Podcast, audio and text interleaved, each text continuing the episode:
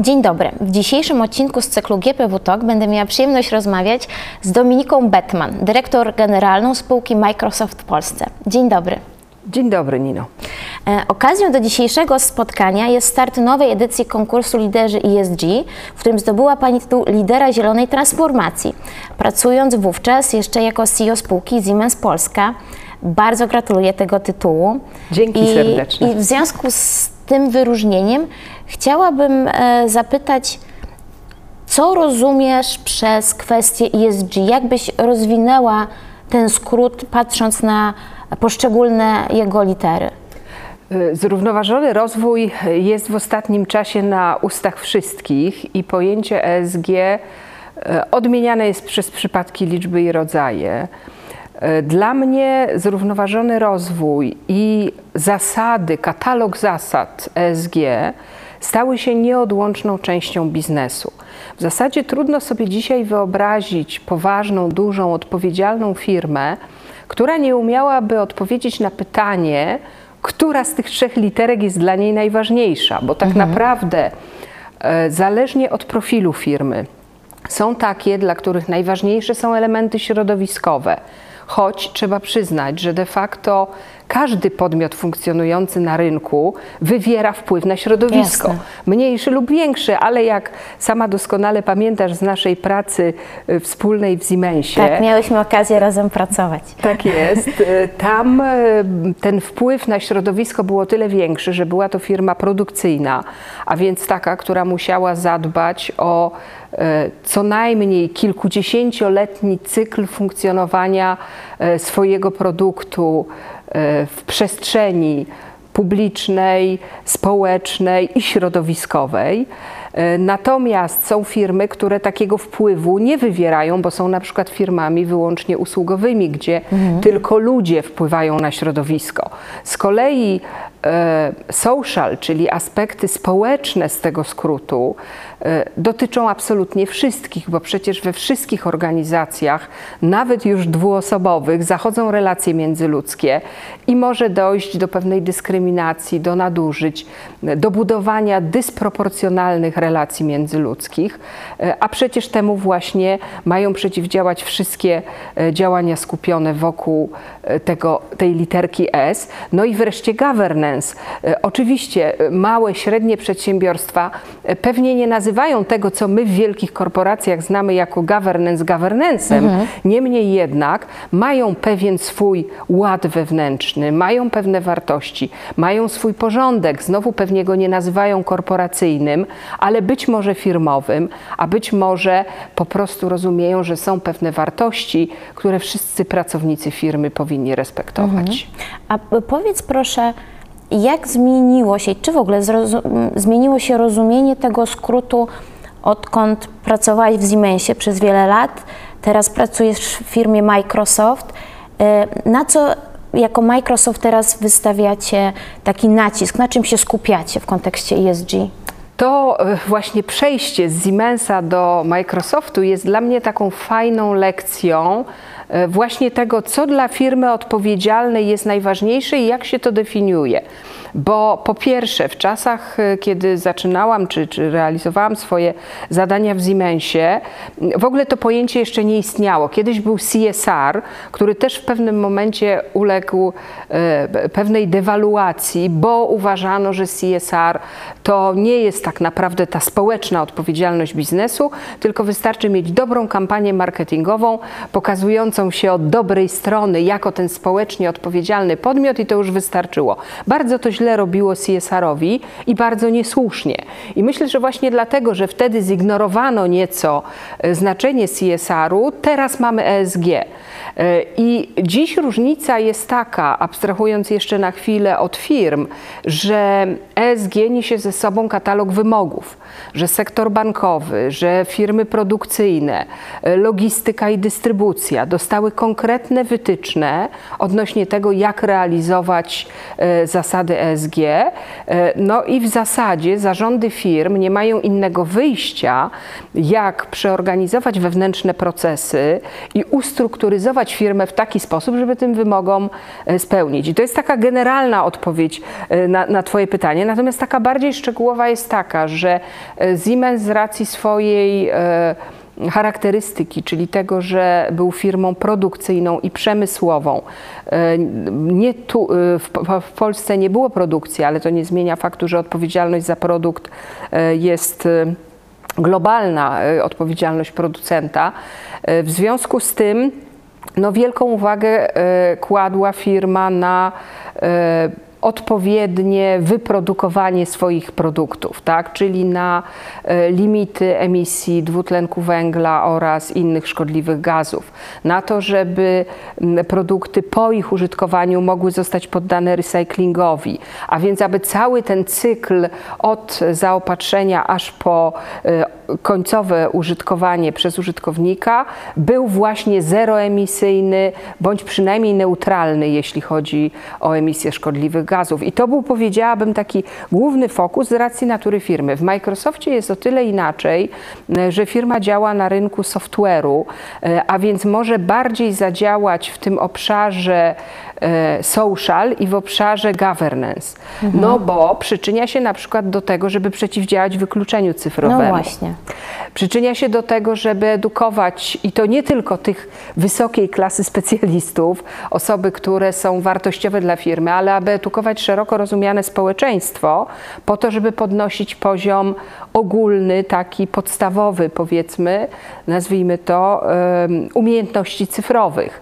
Więc po prostu wraz z moją zmianą pracy no, nastąpił nastąpiła zmiana tego obszaru, na którym się dziś koncentruję, jeśli chodzi o rozumienie ESG. Y, A jak przewidujesz rozwój ESG w najbliższym czasie? Czy znaczenie tych czynników będzie rosło, czy to jest chwilowa moda? Jak postrzegasz? Bo ostatnio jest bardzo wiele konferencji na ten temat, e, wiele paneli na, na kongresach. Czy mm, to się wyczerpie, czy to będzie rosło? Z takiego makro punktu widzenia e, ESG jest w moim odczuciu ostatnim dzwonkiem dla ratowania planety. Jeśli społeczność biznesowa, e, ale także rządy państw, organizacje międzynarodowe nie zmobilizują się do tego, aby podjąć określone działania, to prawdopodobnie będziemy mieć jako ludzkość gigantyczny problem, e, jeśli chodzi o przetrwanie na naszej planecie. E, O tym mówią zarówno światłe umysły, jak i coraz częściej politycy, wielkie organizacje międzynarodowe. Właściwie można powiedzieć, że obserwuje się taki wielki call for action, czyli nawoływanie do tego, aby podjąć określone działania. I w moim odczuciu ta cała aktywność jest wyrazem naprawdę tego, w jak krytycznej znajdujemy się sytuacji i jak bardzo potrzebne są te działania. W związku z tym, jak mnie pytasz, czy to się zatrzyma, czy to jest moda, uważam, że absolutnie nie. Uważam nawet, że to nie jest trend. E, Raczej powiedziałabym, że kwestia skupienia się wokół ESG jest wyrazem najwyższej odpowiedzialności, jest obowiązkiem wszystkich podmiotów, które chcą realizować e, swoją misję na rynku i tak naprawdę nie ma od tego odwrotu.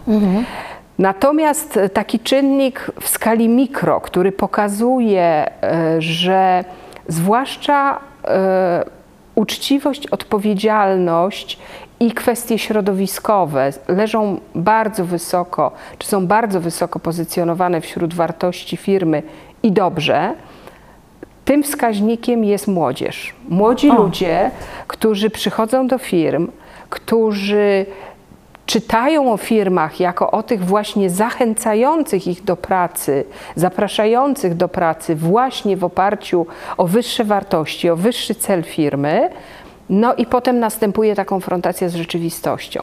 Jeśli ta konfrontacja wypada negatywnie, czytaj, te wartości, które są na sztandarach firmy, nie współgrają z tym, co dzieje się wewnątrz, e, tracimy pracowników. E, I jest to zjawisko powszechne.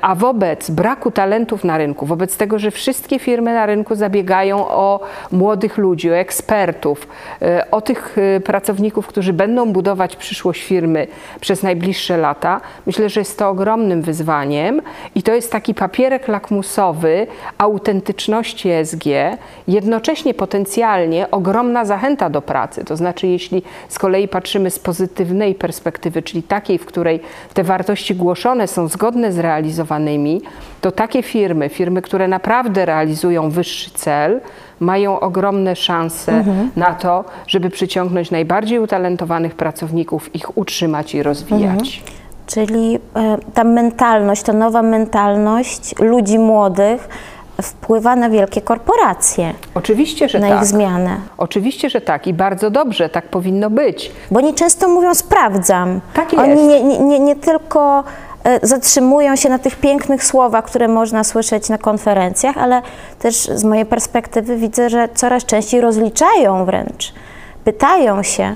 Oczywiście, że tak. I, i, i jeżeli te słowa są puste, to y, odkrycie tego następuje w bardzo krótkim czasie y, i może bardzo źle się skończyć dla firmy. Stąd y, no, te firmy, w których rzeczywiście realizowane są te cele E, weźmy chociażby governance, czyli kwestie uczciwości, odpowiedzialności, ładu korporacyjnego, czegoś, co się nazywa e, nieraz kalka językowa z angielskiego integralność. Mhm. Tak? Bardzo często trudno jest przetłumaczyć to słowo, a tak naprawdę chodzi o to, żeby właśnie tak jak powiedziałaś, żeby wtedy, gdy ktoś powie sprawdzam, okazywało się to, co zostało powiedziane, to, co po stronie deklaratywnej się pojawiło. I stąd e, ta potrzeba w firmach właśnie wręcz skupiania się w swojej strategii na tych wyższych celach. Tym wyższym celem dla bardzo wielu firm jest e, e, zatrzymanie zmian klimatycznych, ochrona środowiska, ale także przeciwdziałanie nadkonsumpcji, skupienie na tym, żeby produkty i usługi były coraz lepiej dostosowane do potrzeb odbiorców, po to, żeby było jak najmniej odrzutów, odpadów, czyli żeby po prostu to wszystko, co przebiega w procesie produkcyjnym, wytwórczym, dostawczym, żeby było jak najbardziej optymalne, jak najmniej e, energochłonne. I, i, to, i to jest cały, cały, powiedzmy sobie, taki łańcuch czynności i tego się nie da zrobić wyrywkowo i tego się nie da zrobić na mhm. pokaz. Rozumiem. Y, pamiętam, że jak pracowałyśmy razem w Siemensie, to jednym z takich ważniejszych wątków też Twojej działalności na zewnątrz y, były kwestie związane z kobietami. Były kwestie związane z tak zwanym diversity and inclusion. I powiedz proszę, czy teraz e, jako mm, dyrektor generalna Microsoftu w dalszym ciągu działasz, czy podejmujesz e, właśnie różne aktywności na rzecz kobiet? Tak, oczywiście. I ta nie kwestia, zapomniałaś o kobietach. Nie zapomniałam o kobietach i ta kwestia, po pierwsze zawsze miałam e, ją w sercu i to myślę jestem z tym bardzo emocjonalnie związana, ale oprócz tego wielokrotnie miałam się okazję przekonać na wielkich światowych konferencjach, że rachunek ekonomiczny tych gospodarek, w których kobiety są aktywne zawodowo, w których są zasobem wartościowym dla gospodarki, po prostu się opłaca. E, takim przykładem są te kraje, w których ta aktywność zawodowa kobiet długo była niska, na przykład Niemcy czy Japonia. E, byłam kilka lat temu na Światowym Szczycie Kobiet w Japonii e, i tam premier Japonii ku mojemu ogromnemu zdziwieniu ogłosił, że bez kobiet Japonia sobie dalej nie poradzi. To jest oczywiście pewien skrót myślowy, ale ponieważ Japonia przez wiele lat była w recesji i nie było sposobów na wydobycie kraju z tej recesji, a występowała bardzo wysoka efektywność pracy dzięki wysokiej robotyzacji, dzięki zastosowaniom sztucznej inteligencji. W związku z tym takim lekarstwem na to, żeby tę gospodarkę ożywić, było dodanie tego zasobu w postaci kobiet, które do tej pory, co tu dużo mówić, w tamtej kulturze pełniły raczej funkcje drugorzędne i nie Były uczestniczyły, e, oczywiście, nie uczestniczyły tak aktywnie w życiu zawodowym. Więc raz to ten, ten znowu ta, ta duża perspektywa, ten rachunek makro, a z punktu widzenia naszego rynku zapewne obserwujesz rosnący udział kobiet zarówno w biznesie, jak i w życiu politycznym, e, społecznym. E, Widać wyraźnie ogromną aktywność kobiet wśród indywidualnych czy takich małych, prywatnych przedsiębiorców. Kobiety dominują, czyli jest mnóstwo przedsiębiorczyń. W ogóle Polki i Polacy są przedsiębiorczy, a kobiety w tym właśnie e, b- bardzo są, są aktywne.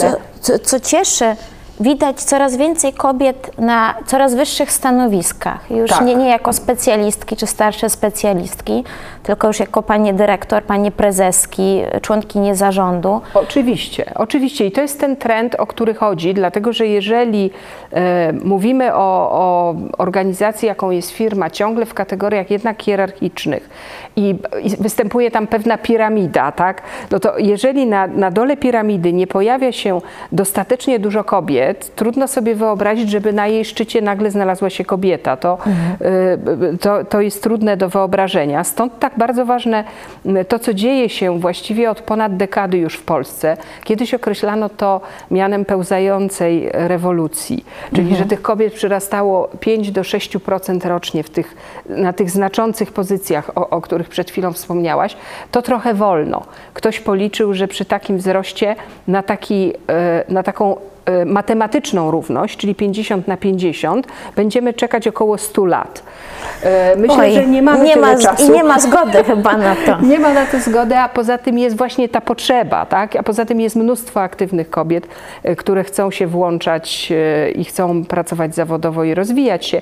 I stąd myślę, że ta ciągła potrzeba właściwie w pewnym sensie powtarzania tych samych rzeczy, czyli mówienia, że jesteście tego warte, że potraficie, że macie moc do działania, że za wami stoją te kobiety, które już e, osiągnęły szczyty i chcą wam pomagać w postaci na przykład mentoringu, w który bardzo mocno wierzę jako właśnie taką aktywność rozwojową, nie tylko oczywiście dla kobiet, także i dla mężczyzn, ale tu mówimy właśnie akurat o, o diversity and inclusion.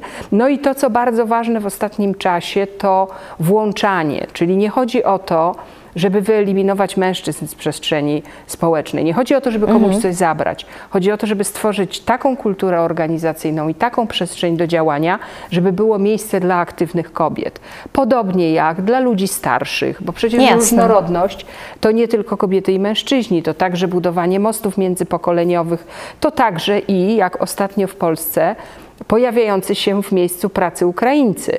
Czyli wreszcie mamy też ten czynnik Kulturowy. e, kulturowy narodowościowy, którego do tej pory nie mieliśmy. E, Także ja myślę, że otwartość e, na te zmiany ma ogromne znaczenie, no i musi być kształtowana przez liderów i liderki, ponieważ to te osoby wyznaczają kierunki rozwoju firm i powinny dostrzegać wartość w różnorodności. No, pff, jesteś liderką zielonej transformacji, więc jakby rozumie się samo przez się, że, że jako, Tak. em, jako liderka promujesz e, określone zachowania i, i trendy. Em, w zeszłym roku wydałaś e, książkę o pięknym i jakże znaczącym tytule Technologiczne Magnolie. E, powiedz proszę, jaka była idea do napisania tej książki? Co Cię skłoniło? Co było impulsem? Przede wszystkim impulsem e, byli i były moje współpracownice i współpracownicy z Siemensa, e, którzy e, to bardzo zachęcili mnie do tego, żeby zebrać różne wypowiedzi, których udzielałam na konferencjach, w różnych panelach dyskusyjnych, w różnych wystąpieniach, wykładach. Któraś z koleżanek powiedziała pewnego dnia, że wiesz, to wszystko jest takie fajne, co ty mówisz i warto by to było zebrać. E, I, i, i była, to, to, to był w pewnym sensie zaczątek e, e, książki i myślenia w ogóle o książce, a tak po mojej stronie to po prostu e, 26 lat pracy w jednej firmie, w firmie, która mnie ukształtowała, która dała mi e, możliwość rozwoju, skłoniły mnie do tego, żeby podsumować ten okres, a jednocześnie, żeby powiedzieć właśnie o tych najważniejszych dla mnie w biznesie w tej chwili tematach. Bardzo dużo uwagi oprócz technologii poświęcam tam właśnie zrównoważonemu rozwojowi, udziałowi kobiet w gospodarce, e, ale także współpracy pomiędzy e, biznesem a uczelniami wyższymi, czyli biznes a akademia. Kolejny niezwykle e, ważny obszar, który się przyczynia i do różnorodności, i do współpracy, i do współdziałania. Tak więc Źródła były dwa, jedno moje wewnętrzne, a drugie to zewnętrzne. Technologiczne magnolie, dlatego że wierzę, że technologie naprawdę są w stanie zmienić świat na lepsze, jak głosi podtytuł, że w technologiach jest możliwość zmiany sposobu działania firm w wymiarze zupełnie dotąd niespotykanym i że jeżeli mamy w krótkim czasie zrealizować te trudne zadania wynikające z tych trzech liter ESG, to nowe technologie przychodzą nam tu z pomocą. Mhm. A tak dopytam z ciekawości, czy szykuje się jakaś może kolejna publikacja, kolejna książka, o której myślisz? E, przeżywam w tej chwili okres takiego. E, ogromnego szoku kulturowego po zmianie firmy, wchodzę w nowe realia, bardzo dużo się uczę. Właściwie zrobiłam sobie prezent, mogę powiedzieć, w postaci o. zmiany pracy, bo prawdopodobnie w miejscu, w którym byłam, w którym jednak funkcjonowałam w pewnym komforcie zawodowym, e, nie wzniosłabym się pewnie na takie szczyty swoich możliwości, jakich wymaga ode mnie nowa praca. I muszę Ci powiedzieć, że już kilka razy przemknęło mi przez myśl, gdy dowiedziałam się czegoś nowego, gdy zrobiłam jakąś nową obserwację, której nie miałam poprzednio, to już sobie myślałam, o to być może jest jakaś pierwsza zaczątek. myśl, jakiś zaczątek tego, e, żeby znów napisać książkę. Pewnie nie szybko, e, pewnie nie w tym roku. Praca jest e, po pierwsze bardzo wymagająca, a po drugie naprawdę jest tak, że żeby napisać te e, x zdań, na 200 stronach. I żeby miały sens. I żeby miały sens. Trzeba najpierw przeczytać miliony zdań napisanych przez innych, dokonać bardzo wielu obserwacji, czyli oprócz tego, że e, skupiać się na tym, co ważne, mieć też pewną pokorę w sobie, żeby e, usłyszeć innych i starać się zrozumieć świat. Mhm. Dominiko, tak um, kończąc nasz wywiad pewną klamrą, e, jako liderka ESG, zielonej transformacji, jak zachęciłabyś e, potencjalnych zainteresowanych udziałem w tym konkursie, żeby się zgłosili, żeby mm, mieli na tyle odwagi, nie tylko oni, ale też ludzie wokół nich mogą, mhm. mogą zgłaszać kandydatury. E, dlaczego warto być liderem ESG? Y, przede wszystkim warto mówić o sobie dobrze, pod warunkiem, że oczywiście to, co się mówi, jest prawdziwe. Myślę, że w naszej kulturze jest wiele takiej powściągliwości, takiego przypisywania sukcesu komuś lub czemuś, natomiast e, rzadko mówimy o sobie z dumą i z zadowoleniem. Myślę, że jest to taka umiejętność, którą warto w sobie kształtować, nawet nie ze względu takiego, żeby się osobiście chwalić, tylko że tylko w taki sposób powstaje prawdziwy wzór. Tylko wtedy stajemy się rol modelem, kiedy we właściwy sposób, ani nie nadmiernie chwalący się, ani nie pomniejszający swoje osiągnięcia, mówimy o sobie. I tego moim zdaniem w takiej przestrzeni publicznej ciągle jest mało. Mhm. E, jesteśmy albo nadmiernie e, krytyczni, albo nadmiernie do przodu. Tak. I, mhm. I myślę, że z tego powodu w ogóle warto startować w konkursach, które nagradzają pewną postawę, które budują pewne wartości. A po drugie, to jest z punktu widzenia przedsiębiorców, liderów, apeluję o to, żebyście pamiętali, że to jest niesamowicie ważne dla Waszych pracowników, że uznanie czyichś sukcesów i osiągnięć przez świat zewnętrzny, najpierw przez samego lidera, liderkę, niezwykle buduje lojalność z firmą, buduje poczucie przynależności, sprawia, że ludzie idą tą, tą dodatkową milę, jak to się mówi, tak? Są skłonni do tego, żeby poświęcić więcej czasu, więcej energii, bo warto dla tego lidera, dla tych wartości, dla tak odpowiedzialnej firmy. To ja już tutaj nic nie dodam. Serdecznie zachęcam e, wszystkich Państwa do zgłaszania się do, do naszego konkursu. E, Mnie, Dominiku, było bardzo miło Cię gościć i spotkać się z Tobą. Dla także mnie również to wielka przyjemność. Dziękuję Ci za rozmowę i zapraszam Państwa do wysłuchania tego i kolejnych podcastów z cyklu GPW Talk. Dziękuję. Dziękuję.